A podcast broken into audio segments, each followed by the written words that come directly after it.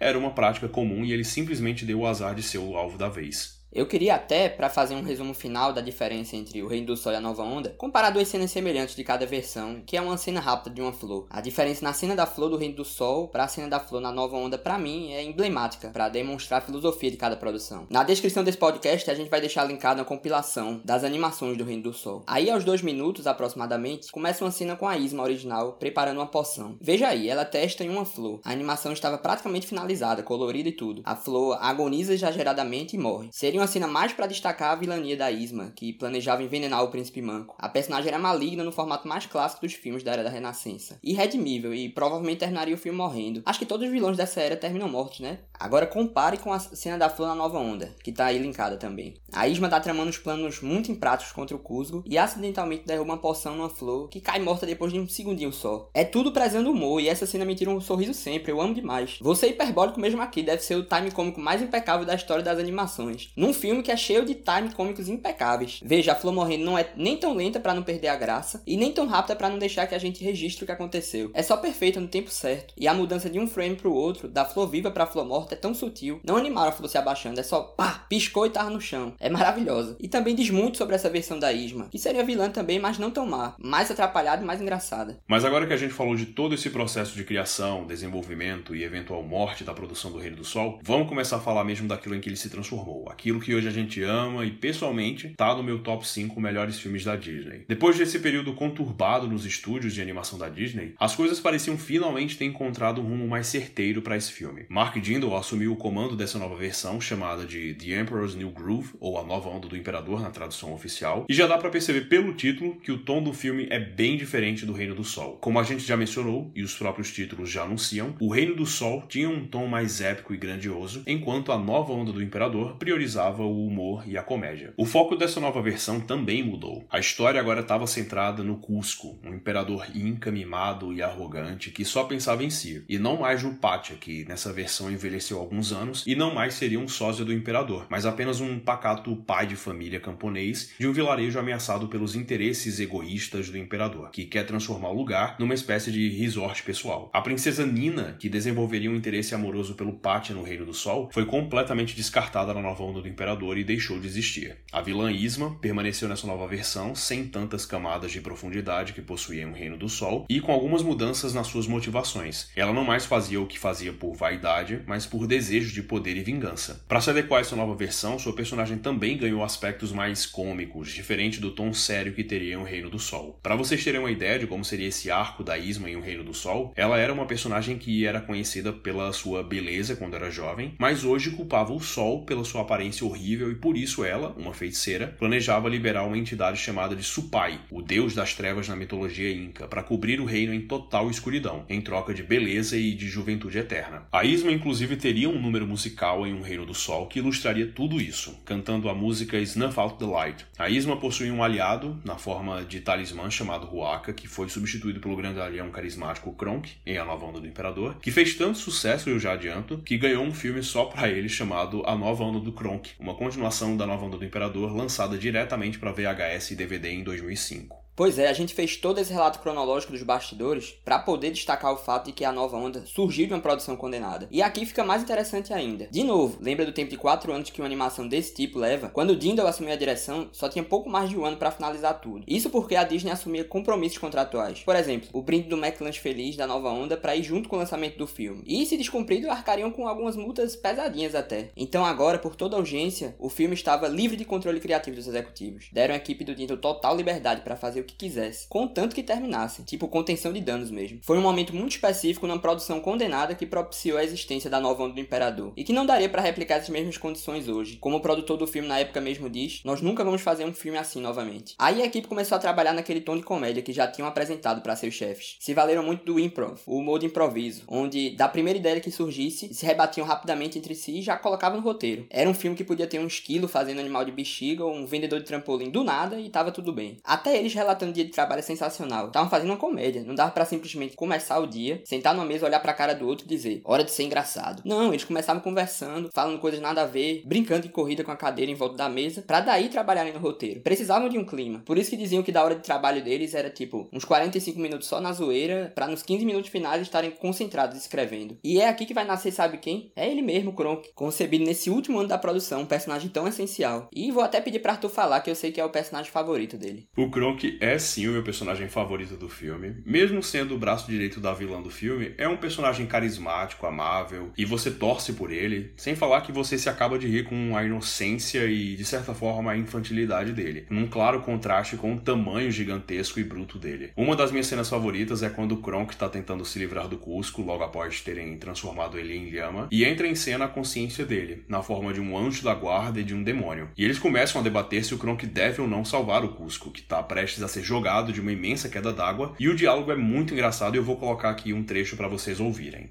Você não vai deixar ele morrer assim, vai? Meu anjo da guarda. Não esse cara, não. Ele tá tentando te guiar pelo caminho da bondade. Eu vou te guiar pelo caminho, que é o bicho. Ah, corta essa! Corta essa você! Você! Você! Você! Você mil vezes! Ah.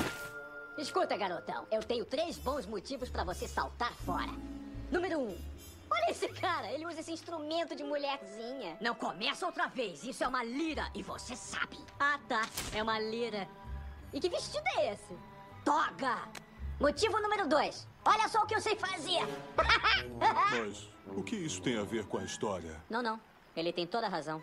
É óbvio que essa cena se torna ainda mais engraçada graças à dublagem extremamente memorável do experiente Guilherme Briggs, que sempre se entrega aos personagens e com o Kronk não foi diferente. Mas além do Dindal, eu acho importante destacar os trabalhos de David Reynolds, o roteirista, e do Chris Williams, o artista responsável pelos storyboards do filme. O Reynolds já tinha colaborado no roteiro de outras produções, Tarzan, Vida de Inseto e Dinossauro, para citar alguns. Mas foi posto aqui como roteirista da Nova Onda para salvar o filme, e ele conta como era diferente do processo de quatro anos, que aqui estavam escrevendo em tempo real e que deixaram eles em paz e foi a melhor coisa do mundo. Era uma sala de roteiristas que não tinham nada a perder. O Chris Williams foi quem fez o storyboard que originou o Kronk. Ia ser só um capanga normal, uma cena rápida, um guardinha que teria uma piadinha. Só que gostaram tanto que o Reynolds o adotou e começou a trabalhar nele, adicionando mais características, até chegar no Kronk. No meio disso, alguém comentou se teria necessidade mesmo de colocar um personagem só por uma piadinha. O Reynolds, esperado, porque já estava afeiçoado pelo Kronk, implorou para escrever uma única cena para provar que o personagem merecia estar no filme. E a cena que ele escreveu, a primeira cena da vida do do Kronk foi a do jantar com a Isma e o Cusgo. Aqui tem a já icônica fala da poção do Cusgo. O William desenhou os storyboards da cena e adicionou mais piadas. Porque assim era o processo, cada um acrescentava mais um pouquinho. E aí, quando apresentaram, todo mundo se abriu de rir e o Schumacher decidiu salvar o personagem. Então, tudo pronto pra hoje à noite? Claro, pensei da gente começar com uma sopa e uma saladinha e depois ver o que é que rola. Não é o jantar, não. Já entendeu? Ah, tá. A poção. A poção pro Cusco. A poção escolhida só pra matar o Cusco. A poção do cara. É a poção? É, é a poção. Tá na área. Excelente. Põe umas gotinhas na bebida dele, aí eu proponho um brinde e ele morre antes da sobremesa. O que é uma pena porque tá deliciosa. Já que começamos a tocar no assunto, vamos falar da dublagem. Uma coisa que achei interessante e esquisita é que na dublagem original fizeram a gravação de cada personagem à parte. Não dividiram cabine de gravação. Os dubladores do Kuzgo, o David Spade e do Patcher, o John Goodman, não se encontraram, nem os da Ismail e do Kronk. Isso aconteceu porque ainda estavam no processo caótico de criação do filme. Muita coisa ainda suscetível à mudança. Eles mudavam o roteiro a depender da atuação do dublador, bem como davam liberdade para improvisarem. E eles filmavam os dubladores também, como eram atores expressivos, até podiam incorporar as caretas que faziam faziam na hora das falas na própria animação. Para os atores, como Goodman relata, era um processo exaustivo e estavam sempre chamando de volta para regravar uma coisa ou outra, além de estarem no escuro sem saber das falas dos outros personagens com quem estavam dialogando. É diferente de como deve ter sido a dublagem brasileira, já que o filme estava finalizado quando dublaram por aqui. E falando na dublagem brasileira, a gente tem uma versão que simplesmente elevou o filme a um patamar de sucesso que eu acho que não foi replicado em nenhum outro lugar, nem mesmo nos Estados Unidos. Nas pesquisas que eu andei fazendo sobre o histórico do filme, eu descobri até um TCC que trata trata, entre outros temas relacionados, do filme, com o título A Moleque, o humor na animação dublada, de Alexandre Pias de Oliveira Ramos, de 2010. Esse A Moleque é uma das gírias brasileiras usadas pelo Celton Mello na dublagem do Cusco. Isso é para vocês terem ideia do impacto que esse filme, e mais especificamente a dublagem desse filme, teve na cultura brasileira. Bom, no Brasil a gente teve entre os principais personagens Celton Mello, dublando o Cusco, Marieta Severo, dublando a Isma, Humberto Martins, dublando Pátia, e como como já mencionei, Guilherme Briggs dublando Kronk. Os três primeiros são atores globais, veteranos, enquanto que o Briggs é um dos maiores nomes, se não o maior nome da dublagem brasileira. O Celton Mello já tinha uma experiência com dublagem, mas a Marieta e o Humberto eram praticamente novatos no ramo. E eles conseguiram incorporar os personagens de uma maneira que, aliados a uma tradução de roteiro muito perspicaz e que adaptou muito bem as gírias e expressões para a realidade da cultura moderna brasileira, não tem como assistir ao filme se não for com a dublagem brasileira. A experiência é completamente diferente da original. Pessoalmente, muito melhor, inclusive. Mesmo que o elenco original conte com dublagens afiadas do David Spade, da Eartha Kitt e do John Goodman, a sagacidade que o elenco brasileiro incorpora traz um outro nível pro filme. Eu até tentei assistir na versão original, mas realmente não dá. Parece que fica faltando alguma coisa. É impressionante que fizeram, mais do que traduzir, regionalizaram esse filme. Outro aspecto maravilhoso da dublagem brasileira é que escolheram tão bem as expressões e gírias, de forma a deixar o filme atemporal, sem colocar referências ou memes. Tem até uma história engraçada no original, que que quando gravavam o Cusgo do David Spade, o desafio era evitar que ele improvisasse demais, porque ele era comediante e gostava de, do nada, nas falas, fazer uma piadinha com George Bush ou fazer uma imitação do Michael Jackson, coisas da época. Mas evitaram isso, eram referências que envelheceriam rápido. Aqui no Brasil seguiram a mesma filosofia, reassistir e de fato nada se perde. E ainda bem, né? Quantas outras animações por aí caem nessa armadilha de fazer uma referência, fica engraçadinho na hora, dá aquela viralizada, mas não dura muito. E quem vê no futuro não pega. Mas não é apenas a dublagem que carrega o filme filme nas costas. O filme tem uma história muito legal e tem personagens ironicamente cativantes. O próprio Cusco podia não ser muito bem recebido pelo público ou não ter ganhado a simpatia do público, já que é um personagem egocêntrico e narcisista, mas ele tem uma jornada de redenção muito bacana. Após conhecer o Pátia e a sua realidade, o Cusco, que só se importava consigo mesmo e com seus interesses, começa a enxergar novas realidades e entender que o mundo não gira só em torno dele. Do outro lado da trama, a gente tem a Isma e o Kronk no campo dos antagonistas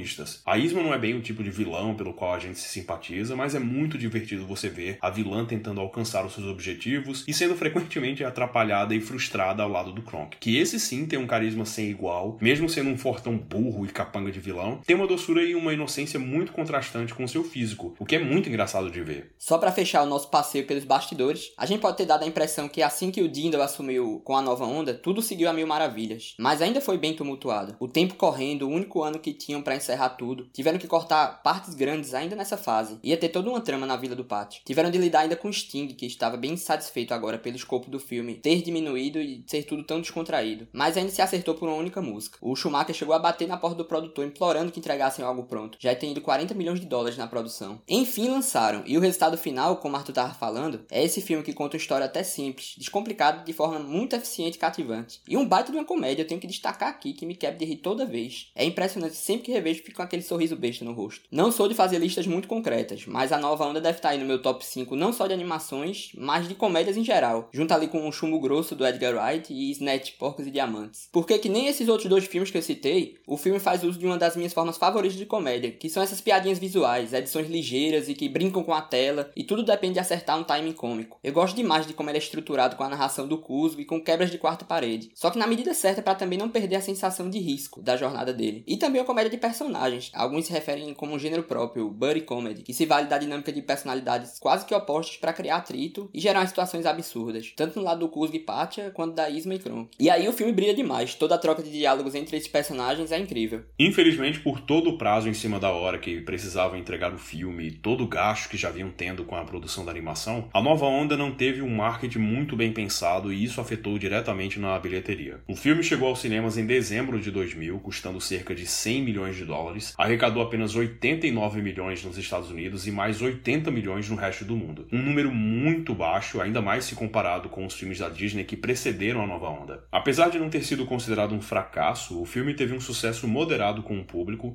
e foi bem recebido pela crítica, contando com uma aprovação de 85% no Rotten Tomatoes, um número muito bom. O sucesso do filme veio mesmo a longo prazo, com as vendas de VHS e DVD pelo mundo todo. Recebeu ainda uma indicação ao Oscar de melhor canção original em 2001 com a música música My Funny Friend and Me, do Sting com o David Hartley, mas não levou. Pois é, o processo todo foi tão rápido que, no final das contas, não souberam divulgar esse filme. Até pelo próprio material de divulgação você percebe que é, foi bem fraco. No dia da estreia, o Roger Allers, que tinha evitado acompanhar qualquer etapa do processo de produção, chegou a comparecer e assistir. Fez uns elogios comedidos, mas você percebe um tom de mágoa por não ter visto seu sonhado projeto ambicioso tomar vida. Nessa matéria da Vulture, ele ainda fez um apelo. Queria ver a animação da música original da Isma, que estava quase finalizada, chegar à luz do dia, já que até hoje ela se encontra perdida em alguns dos arquivos da Disney. E eu acompanho o apelo do Allers e também dos criadores originais para a Disney lançar os materiais e também divulgar propriamente o documentário The Sweatbox. Essa história toda é tão interessante e devia ser devidamente preservada. Só que a Disney mesmo tem essa preocupação de estar sempre querendo sanitizar a marca e evitar quaisquer polêmicas. Mas o processo de produção e criação de filmes nem sempre é tranquilo e é importante ter conhecimento dos contextos. Então fica aqui o meu apelo para Disney, qualquer representante que estiver ouvindo aí. Coloque um documentário no Plus, abram os cofres e mostrem o material original. Já se passaram mais de 20 anos. É, eu duvido muito que isso aconteça, mas enfim. O filme rendeu uma sequência sequência direta para vídeo em 2005 chamada Nova Onda do Kronk, surfando aí no sucesso que o personagem do Kronk teve com o público, mas a continuação não foi nada bem recebida. Até o momento ela conta com uma aprovação pavorosa de 0% no Rotten Tomatoes. Normalmente essas continuações direto para vídeo não levam muito em conta a qualidade da história, só querem mesmo arrecadar com a venda de DVD, mas ainda assim é uma desaprovação bem espantosa. Em 2006 a franquia ganhou uma série animada para TV chamada Nova Escola do Imperador, que durou duas temporadas mas também não foi tão bem recebida assim. A série foi cancelada logo depois da morte da Eartha Kitt, dubladora da Isma, em 2008. Tanto os filmes quanto a série estão hoje disponíveis no Disney Plus para streaming. Efetivamente, a nova onda foi quem deu o pontapé para uma nova era de animações da Disney, que intitularam de pós-renascença, onde tentaram experimentar com vários novos formatos, sair da formulazinha tradicional e criar filmes mais descontraídos. Nem sempre com acertos, né? Eu acho aquele nem que a vaca tussa é insuportável, mas tem um apreço por dinossauro, para dizer alguns. Da galera da nova onda, o Dindal depois foi dirigir O Galinho Chicken Little, nem gosto do filme. O o David Reynolds foi escrever Procurando Nemo, olha só, um dos meus favoritos da Pixar e até tem umas semelhanças com a nova onda, né? Um filme meio road trip. E o Chris Williams foi se encarregar da história de Moana, que confesso que até hoje ainda não assisti. E sim, a nova onda Imperador só vai encontrar seu sucesso e seu secto de fãs, como a gente aqui, com os lançamentos de VHS e DVD. E posso garantir, os admiradores são muitos e a galera gosta com paixão. Quando completou 20 anos, ano passado, eu vi várias homenagens lindíssimas, umas ilustrações caprichadas de artistas brasileiros, só coisa foda. É um carinho imenso e espero que a gente aqui, chegando ao final, também tenha conseguido demonstrar demonstrar o nosso a fazer todo esse registro sobre essa obra maravilhosa. Pois é, 21 anos depois, o filme envelheceu muito bem. É o tipo de comédia que mantém a qualidade com o passar do tempo, como a gente mencionou. As piadas ainda se sustentam, como nas primeiras assistidas. Sem dúvida, uma das melhores animações da Disney, uma das minhas favoritas. Eu amo o humor rápido e absurdo, com um timing muito bom que esse filme tem. E a dublagem brasileira é a cereja desse bolo, né?